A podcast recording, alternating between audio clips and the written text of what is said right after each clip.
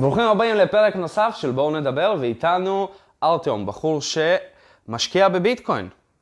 אז ארטיום פה כדי לספר לנו מה זה ביטקוין, איך זה נוצר ולאן העתיד פונה עם המטבעות הדיגיטליים. מה שלומך ארטיום? בסדר, מה קורה? מצוין. תודה רבה שהצטרפת אלינו.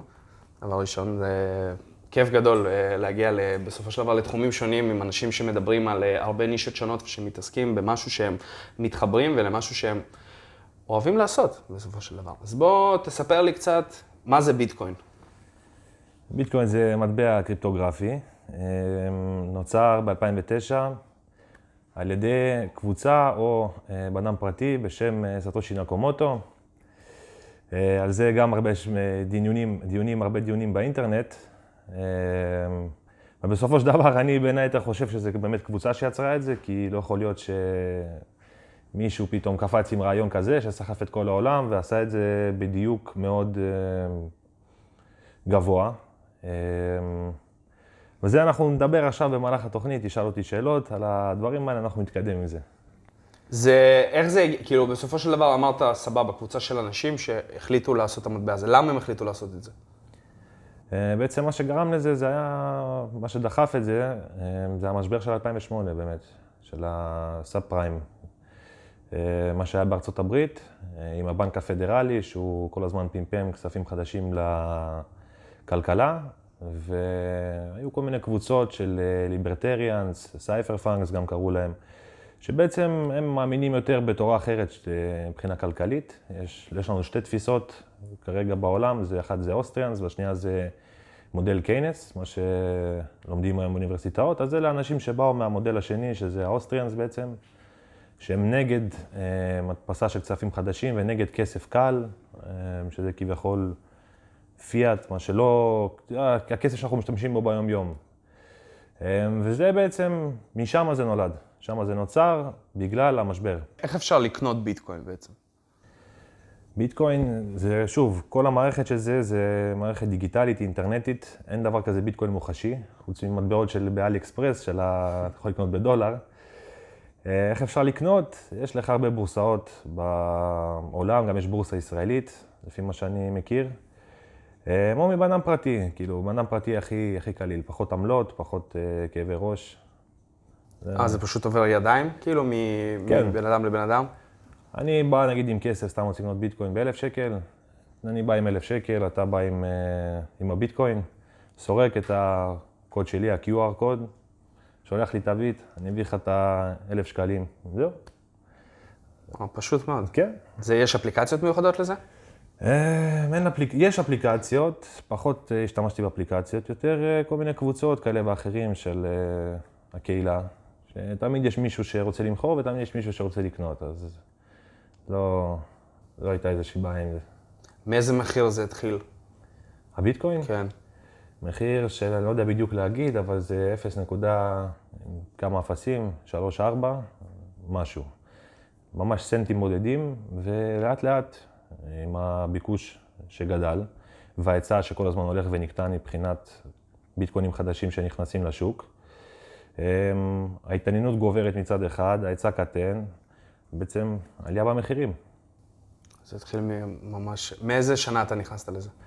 אני אישית מאזור 2013, 2014 כזה, אבל ממש התחלתי לחקור ולהבין מה זה במשהו כמו 2017. מתי הפעם הראשונה קנית ביטקוין?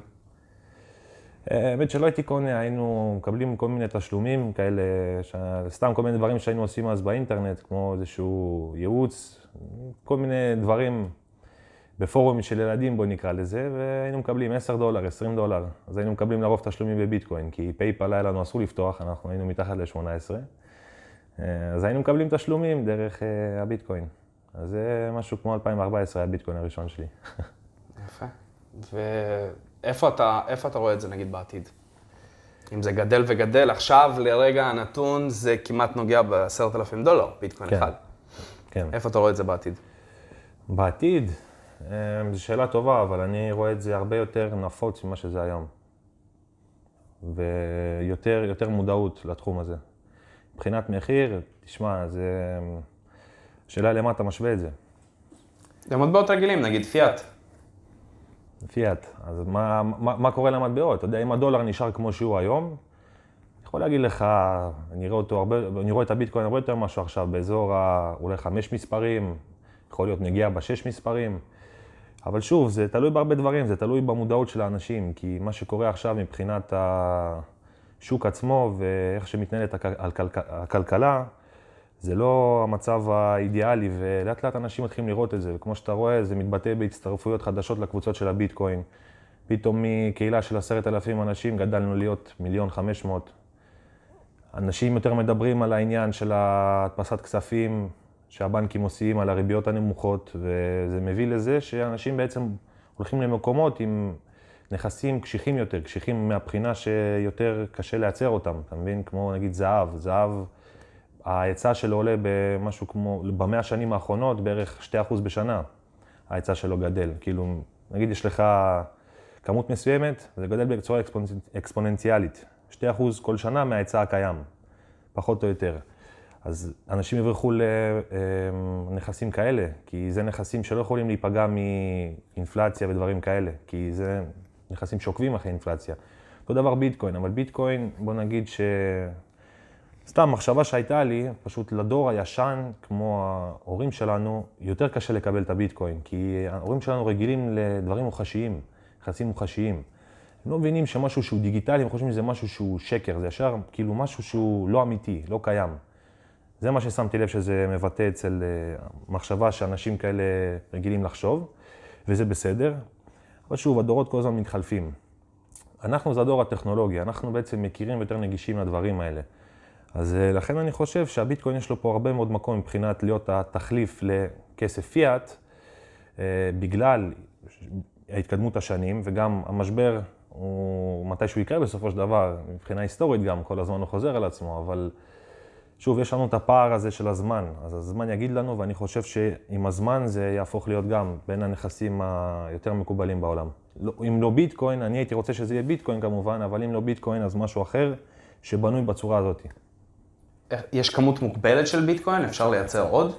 אה, יש כביכול, הכמות המקסימלית של ביטקוין שיכולה להיות קיימת זה 21 מיליון מטבעות, שזה יהיה ב-2140. אה, אמור להיגמר, בוא נגיד, ה mining שלו. לא ה mining, פשוט התהליך שהביטקוינים חדשים אה, מיוצרים. עכשיו, כל ארבע שנים פחות או יותר, יש לך halving. halving הכוונה שהכמות החדשה שיכולה להיווצר בש... מבלוק אחד קטנה. אז פעם על כל בלוק שהמיינרים היו עושים, היו מקבלים X כמות ביטקוין, ועכשיו זה יקטן פי שתיים, אז פחות ביטקוינים חדשים נכנסים לשוק. אז רק הביטקוינים הקיימים יש לך אותם בצירקולציה. עכשיו, כשאנשים מחזיקים את הביטקוין, יש לך פחות ביטקוינים שמסתובבים. אז תחשוב שאם נכנסים עכשיו פחות, פחות ביטקוינים שמסתובבים, שוב. אז זה מעלה את ההיצע, זה מעלה את, סליחה, את המחיר, כי אנשים ירצו להמשיך לקנות בכמויות שהם צריכים, ויש פחות למכירה. אז עכשיו, מהצד השני, המוכרים יתחילו להעלות את המחירים, אתה יודע איך עובד ביקוש והיצע. אז uh, בסופו של דבר, זה כביכול יש צפי שבאלווינג הקרוב, ב-2020, בערך באפריל, um, יהיה איזושהי עלייה במחיר, אבל שוב, זה הכל ספקולציות. זה ספקולציות, זה מה שאנשים אוהבים, אתה יודע. להסתכל כן, על כל הדברים האלה ולחשוב ולראות uh, מה יקרה בעתיד ולנסות לנבא את העתיד ולנסות... Uh, זה. יש, זה ביטקוין זה המטבע הדיגיטלי הראשון? Um, שמע, זו שאלה מאוד טובה, כי רוב האנשים יגידו לך שכן. אבל בוא אני אגיד לך שמשהו שהוא היה דמוי ביטקוין כבר נוצר ב-1997, שקראו לו, אני לא טועה, ביט גולד. והוא נוצר על ידי אחד המתכנתים שבעצם בונים ומתחזקים את המערכת של הביטקוין. אה, לא זוכר בדיוק את השם שלו, לא, לא רוצה לטעות בטעות, אבל אה, השאלה מה, מה זה דיגיטלי, כי עכשיו כל הבנקים וכל ה... חדשות מדברים על אה, כל מיני כתבות, על זה שהבנקים עכשיו, או המדינות, הולכות לייצר מטבע דיגיטלי. ושזה כאילו חדש והולך לשנות את העולם, אבל רגע, כל ה-payments שלנו, כל התשלומים שלנו היום הם דיגיטליים, כאילו כרטיס אשראי וזה. אז השאלה למה אתה קורא פה דיגיטלי. שאלה טובה.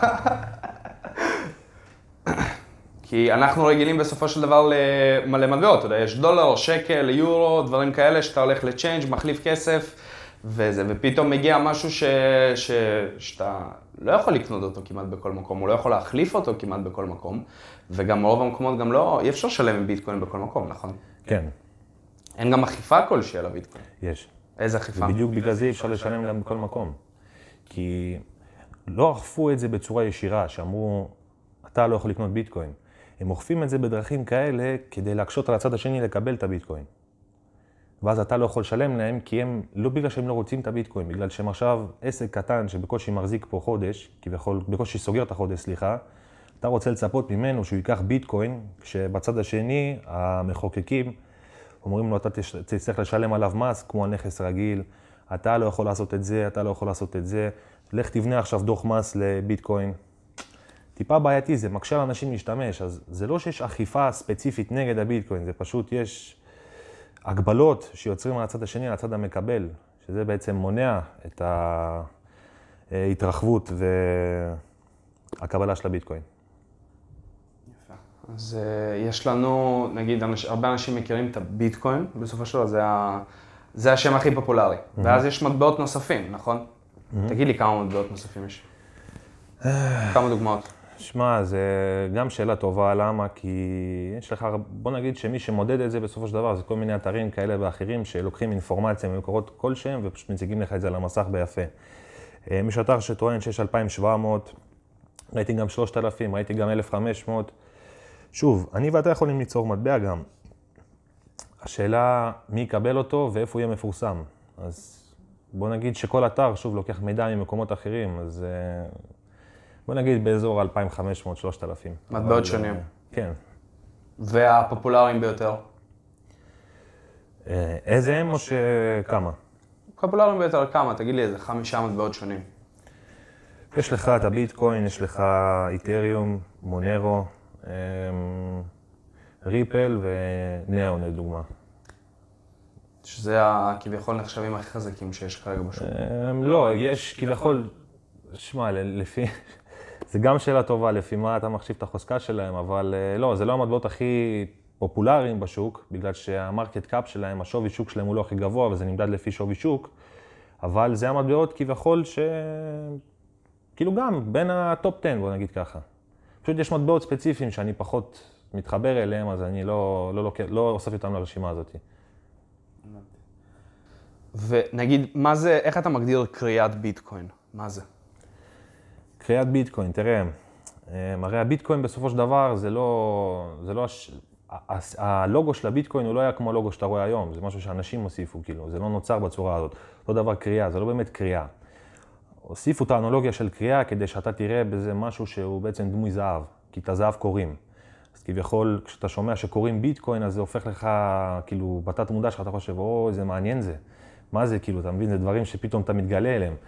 אז זה בעצם לפתור כל מיני פתרונות מתמטיים, כאילו, כל מיני תרגילים מתמטיים במחשב, שזה בעצם נעשה על ידי כוח קריאה, שזה בעצם כוח אה, עיבוד של כרטיסי מסך.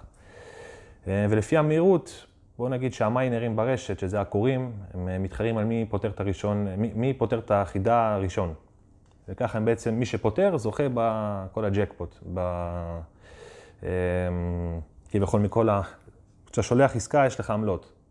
כל העמלות האלה, בסופו של דבר, אתה משלם למיינרים, לאותו בלוק. עכשיו, מי שפותר את החידה של אותו בלוק, בלוק החידה המתמטית, בעצם לוקח את הביטקוינים. אז כולם כזה מתחרים, ויש הרבה פולים ועניינים, ובעצם זה, זה הקריאה, פותר משוואה מתמטית על ידי כוח עיבוד, וקורא בלוק, מעביר, את העסקאות עוברות קונפירמציה דרך הבלוק הזה, וזהו הליך הקריאה, מה שנקרא קריאה. כולם יכולים לעשות את זה? הם, כולם כן, אבל לא כל אחד, יהיה לו מספיק, בוא נגיד שזה לא משתלם לכל אחד. מבחינת מחירי חשמל, כי הדבר הזה לוקח חשמל, והכוח קריאה שיש לך במחשב הנייד האישי הוא לא, הוא היה רלוונטי יותר פעם, כי שוב, כל ארבע שנים הכוח קריאה, כביכול הקריאה נהיית קשיחה יותר, קשה יותר. אז פעם, אם תיקח עכשיו חמש, שש שנים אחורה, היית יכול עוד לעשות עם המחשב שלך קריאה בצורה יעילה, אבל בגלל כל ההלוונינג, אמ, שזה מה שדיברנו מקודם, אז פחות, פחות עכשיו יהיה רווחי לך. כביכול זה רק, בוא נגיד שה big players, מאותם זמנים הם גם נשארו עכשיו, ובסופו של דבר הם אלה ששורדים. יפה. ועכשיו יש גם את ה... שזה רץ בחצי שנה האחרונה, שפייסבוק רוצה להוציא מטבע דיגיטלי משלה שנקרא ליברה. מה אתה אומר על זה? האמת, היום חשבתי על זה.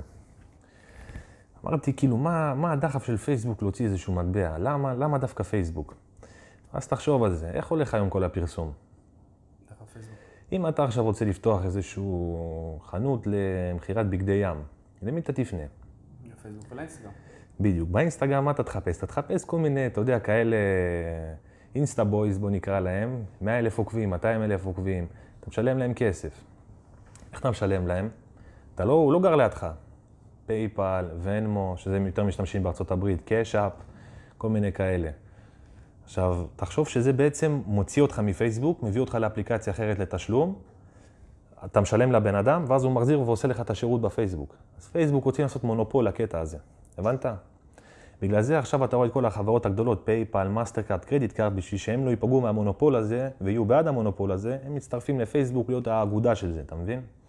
זה על מה חשבתי, אבל זה, שוב, זה בגדר המחשבות. אבל, אה, תשמע, מה זה ליברה? אה, זה גם איזה סוג של קונספט של אה, מטבע דיגיטלי קריפטוגרפי, שההבדל בינו לבין ביטקוין, תשמע, הרעיון יכול להיות נחמד מאוד, אבל הרעיון בינו לבין ביטקוין, זה, ההבדל בינו לבין ביטקוין זה שלביטקוין אין שליט, ואין אף אחד שבעצם קובע החלטות כאלה ואחרות. והיוצרים של ביטקוין לא היו מואשמים בהרבה מאוד אה, גנבת מידע ומכירת מידע אישי של אה, אנשים, לקוחות בוא נקרא לזה ככה, כמו פייסבוק. אז אה, זהו, בעצם. מה היה אם... היה את התקופה, נכון, שפייסבוק האשימו אותם במה, במניפולציה של... זאת אחת הסיבות למה טראמפ נבחר, נכון? בגלל המוניפולציה שעשו עם, אה, שעשו עם, ה... שמה, עם הפרסומים שם או משהו כזה. היה איזשהו חוקר, שכחתי איך קראו לו, אבל זה מישהו שבוא נגיד שאמרו שהדבר הכי רע שיכול לקרות לטראמפ, זה שהוא יחקור את כל העניין הזה עם קיימברידג' אנליטיקה ועם רוסיה. ובסוף הוא לקח את ה case הזה. ובסוף, וגם טראמפ צחק על זה, אמר, הנה, זה, זה הסוף שלי. הנה הדחה קרבה. והוא בחן את ה case, ובסופו של דבר הוא קבע ופסק שלא היה שום קשר בין רוסיה לטראמפ. אז אה, זהו. והיה שם, אולי אני מערבב כמה דברים, כי בסופו של דבר אני לא בקיא בנושא, עד כדי כך. אה, היה לנו את קיימברידג' אנליטיקס, והיה את הסיפור עם ויקיליקס, נכון? שזה היה אותו דבר?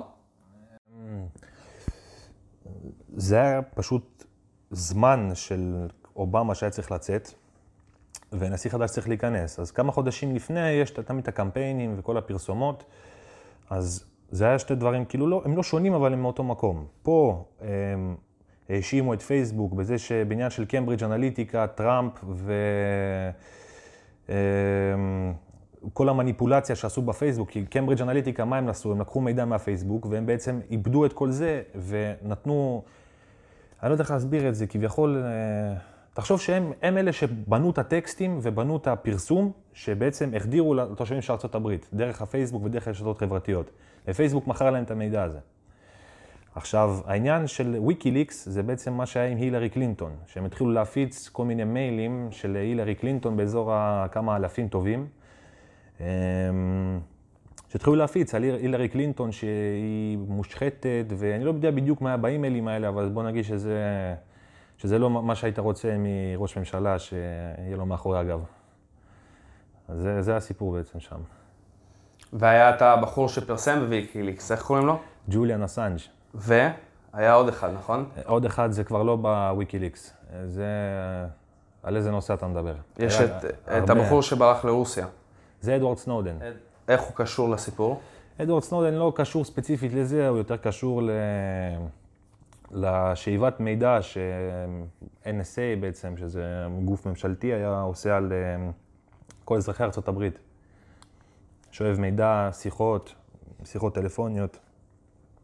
ולמה הוא עזב לרוסיה? הוא לא עזב, הוא ברח. למה דווקא לרוסיה? אה, כי רוסיה היא מעצמה. את רוסיה, בנימה יפה, אי אפשר להגיד, אי אפשר לקפל אותם. אז uh, נתנו לו מקלט שם, כי כמו שראית, עכשיו ג'וליאן אסנג', דוגמה טובה, הוא היה בשגרירות האקוודורית באנגליה. ויום אחד פשוט הגיע צו בית משפט, לא יודע מה, מה היה ההסכם שם, איך בכלל אפשר להגיע להסכם לדבר כזה, אבל גררו אותו השוטרים של אה, אנגליה מהשגרירות באקוודור, כי אקוודור לא היו מוכנים לתת לו יותר מקלט. ועכשיו הוא עצור, ו... בוא נגיד שעכשיו כל הבלאגן סביבו זה אם, זה אם ישלחו אותו בסוף לארה"ב או לא ישלחו אותו. כי אם ישלחו אותו, הולכים לעשות לו שם משפט, ושם הולך להסתיים הסיפור שלו, נגיד את זה ככה. ולמה דווקא הוא מואשם? כי זה מי שפרסם את הדברים, זה מי שפרסם את, ה... את האמת. כי הוא פשוט פגע בהרבה אינטרסים. וזה בלאגן גדול, כן, כשפוגעים באינטרסים. כן. יפה. זה תחום, תחום מאוד מאוד מעניין בסופו של דבר, כל המטבעות דיגיטליים וכל העתיד ואיך זה נוצר. ו... כן, זה הכל קשור להכל גם. בוא תספר לי מה זה ארנק דיגיטלי נגיד. תגדיר לי את זה. ארנק דיגיטלי, אה, תראה, יש, אם, יש פה כמה רמות של פרטים שאתה יכול להיכנס אליהם בהסבר של זה. אה, אני גם לא יודע עד החלקים האחרונים, בגלל שזה, שוב, אני לא מתכנת ואני לא, זה לא התחום שלי.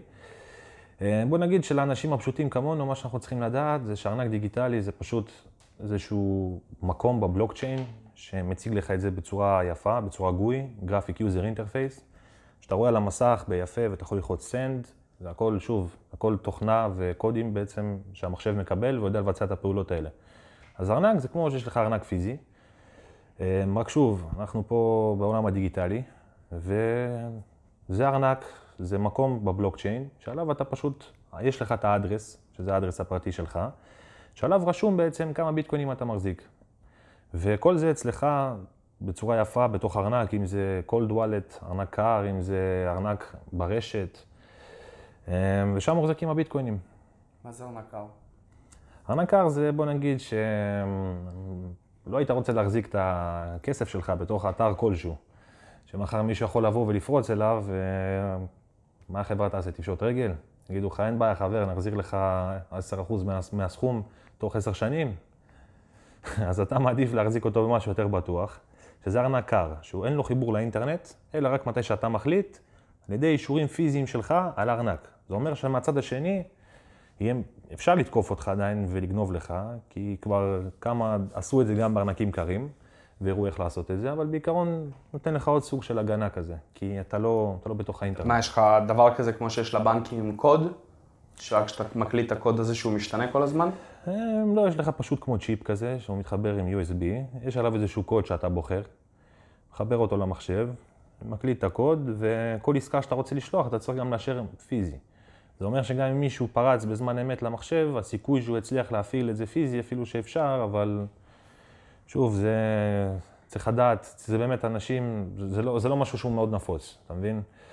אז אה, אתה לוחץ, אתה מאשר את העסקה, וזה פשוט שולח את זה, נותן את הפקודה למחשב, ושולח את זה לאדרס שפשוט ציינת שם, לצד ג'. ואיך היית מגדיר בלוקצ'יין? מה זה? בלוקצ'יין זה פשוט מערכת, זה, זה, זה לג'ר כזה כביכול, שבו רשומות עסקאות, כמו שיש לך בבנק. תחשוב שאיגור העביר יוסי כסף, אז רשום איגור ליוסי. ואז יוסי העביר לדני, ואז דני העביר לקובי. הכל רשום לך שם. עכשיו, מי מחזיק ברשומות האלה? לא אנחנו אנשים, מחזיקים בזה הבנקים. אז תחשוב שאם אני רוצה עכשיו לרשום שיוסי לא העביר לדני, שדני העביר לאיגור, אני ארשום את זה ואף אחד לא ידע, נכון? אז אתה מבין, בגלל זה זה לא טוב שיהיה מישהו אחד שאחראי לזה. אז הבלוקצ'יין זה בערך, כל, בעצם כל העולם אחראי לזה. כל אחד יכול להתחבר לשם ולראות איזה עסקאות היו, ככה שאתה יכול לראות שאין רמאויות. רמאויות בקטע של, מה שאני אומר לך זה לא בדיוק מה שקורה, אבל נגיד שאתה, לא, לא היית רוצה שזה גם יהיה אופציה לזה. שרשום, יוסי העביר לדני כסף, העביר לו 100 שקל, ואם אני בפועל רושם 120, איך, איך מישהו יכול לדעת אם אני זה שאחראי לזה? אני אחראי לרשומות. אתה לא יכול לדעת כמה כסף באמת רשמתי שהעברת. כמו במונופול, אתה מבין? תמיד זה שאחראי לכספים, תמיד איכשהו חושדים בו. אתה מבין? עכשיו, אני לא מדבר איתך ספציפית על הבנק, אני מדבר איתך על הסיטואציה, כאילו. תחשוב שיש מישהו אחד שאחראי לכספים שלך, אתה לא רוצה שזה יהיה ככה. אז הבלוקצ'יין זה בעצם מביא לך על מגש, אומר לך אין בעיה, אתה לא רוצה את זה, אז בואו נהיה כולנו אחראים לכספים, כל אחד יכול לראות. ואם יש מישהו ש... תראה, הבלוקצ'יין הרי הוא מתפצל לך לבלוקים. אם יש בלוק אחד שהוא רמאות, כל המיינרים האחרים, הקוראים, לא מאשרים את הבלוק הזה, והוא פשוט, זה, הרמאי נשאר עם עצמו, כי אף אחד לא זורם בקצב שלו, כולם הולכים לבלוקים שכולם מאשרים. זה גם האישורים בביטקוין. זה גם כל הייחודיות של זה, שזה כל המערכת מאשרת את זה, וזה לא מישהו אינדיבידואל. יש כמות של אנשים שזה, או שזה פשוט כולה, איך, איך, יש מספר של אנשים שעושים את זה? אמ, הרי, שוב, mining זה תחום שכל אחד יכול להיכנס אליו. כאילו, אתה יכול, שוב, מהמחשב שלך לעשות את הכרייה הזאת, אבל זה לא יצא לך משתלם. אבל אתה מצטרף ל pool של אנשים, שה pool הזה, כאילו, אתה לא כורה על דעת עצמך, כאילו, אתה יכול, אבל פה בכלל לא, לא יהיה בכלל כלום, כאילו. אז אתה מצטרף ל pool גדול של אנשים, תחשוב שיש לך עכשיו אתר, a.com נגיד, אתה נכנס ל-a.com, ושם יש לך עוד אלף איש שעושים את הקריאה. אז אתה עכשיו קורא איתם ביחד. כשכל הכוח הזה הצליח אה, בעצם לפתור את החידה המתמטית ולקרוא את הבלוק, אתם מקבלים את הביטקוין. עכשיו, הביטקוין מתחלק בין כולכם. הולך גם לאתר שבעצם מחזיק את כל הפלטפורמה וכל מיני פיז כאלה ואחרים, אבל בסופו של דבר אתה מקבל את החלק שלך. אז אתה יכול פשוט עם הכוח מחשב שלך לעשות את הקריאה הזאת. אתה תקבל את החלק שלך? בטח שאתה תקבל. אה, אין, אין. לא, אין פה, אבל זה, תשמע, זה, אתה תשלם על חשמל, יהיה לך הוצאות הרבה יותר גדולות מ... מ... מאשר מה שתקבל מהקריאה. מדהים. שאלנו הרבה שאלות, התעניינו ב, בכל הנושא הזה, בסופו של דבר משהו שיהיה מאוד חזק בעתיד, תחום מאוד חזק ועוד הרבה, כמו שהוא אמר, היה, זה התחיל מכמות קטנה של אנשים והקהילה, במיוחד בארץ, יש, אתה יכול להגיד את השם של הקהילה בארץ? אמ, אני האמת אין לי פייסבוק, אבל אני זוכר שקראו לזה ביטקוין ישראל או משהו כזה בפייסבוק. זה קהילה של 30-40 אה, אלף איש. אני לא הרבה, אני לא, בכלל לא שמה, כאילו כבר בשנה האחרונה. פעם הייתי, אבל אה, יש, יש קהילה. שם אפשר uh, לעשות את כל העסקאות, כביכול. כאילו שם זה פחות עסקאות, אבל יש לך שם כישורים לבעצם מקומות, קבוצות, טלגרם, כאילו וואטסאפ, ששם יש לך קונים מוכרים. בטלגרם יותר חזק? אמ, כן. למה דווקא טלגרם? למה טלגרם? כי בטלגרם אתה יכול ליצור גם סוג של channel כזה, כאילו, ואין לך שם הגבלה לאנשים. בוואטסאפ זה יותר כמו שיחות רגילות, זה לא marketplace. עכשיו, שוב, כשאומרים טלגרם, ישר אנשים חושבים רק על משהו אחד. כאילו, כי לא מכירים את התוכנה, אבל פשוט יותר קל לעבוד איתם מבחינה של קבוצות, ומדבר איתך על יד שתיים ודברים כאלה, כי אתה יכול להצטרף לשם, יש לך כמה מנהלים שהם בוחרים מה לעשות בקבוצה, עם הרבה מאוד אופציות, כמו מניעת ספאם ודברים כאלה. ובקבוצות האלה צריך, כי זה לא קבוצה של חברים. יש לך כל מיני, פתאום מתחבר לך מישהו מחו"ל, שולח לך איזשהו פרסומות בתאילנדית. אתה לא רוצה להיפגע מזה, אז אתה צריך בוט שיוריד את כל זה אוטומטית. אז זה, היה, זה בעצם היתרון של טלגרם, ולכן זה גם בטלגרם, הרובם. עכשיו, לפני שנסיים, נגיד, מטבעות רגילים. אנחנו, אני מגדיר, כאילו, בן אדם שלא מתעסק בתחום. אני מכיר, סבבה, אני מחבר את הכרטיס שלי לפייפל, או בגדול אני מכיר רק את הפייפל. ואתה מבצע עסקאות, פשוט, נכון? עובר דולר, שקל, הם עושים לך את ההמרה לבד, לוקחים לך עמלות, לרוב לא מסתכלים על הכמות עמלות, כי העמלות זה... כן. לוקחים ו... וזהו, אבל בביטקוין, ביטקוין יש עמלות? כן, יש עמלות, שדיברנו מקודם, הן הולכות למיינרים בעצם, כי המיינר הוא צריך, מאיפה הוא מקבל את הביטקוין? מכל העמלות שנוצרות. זה בעצם התשלום שמביאים אה, למיינרים. זה, זה, זה למה העסק הזה, זה, זה מה שמחזיק אותם כעסק, העמלות האלה.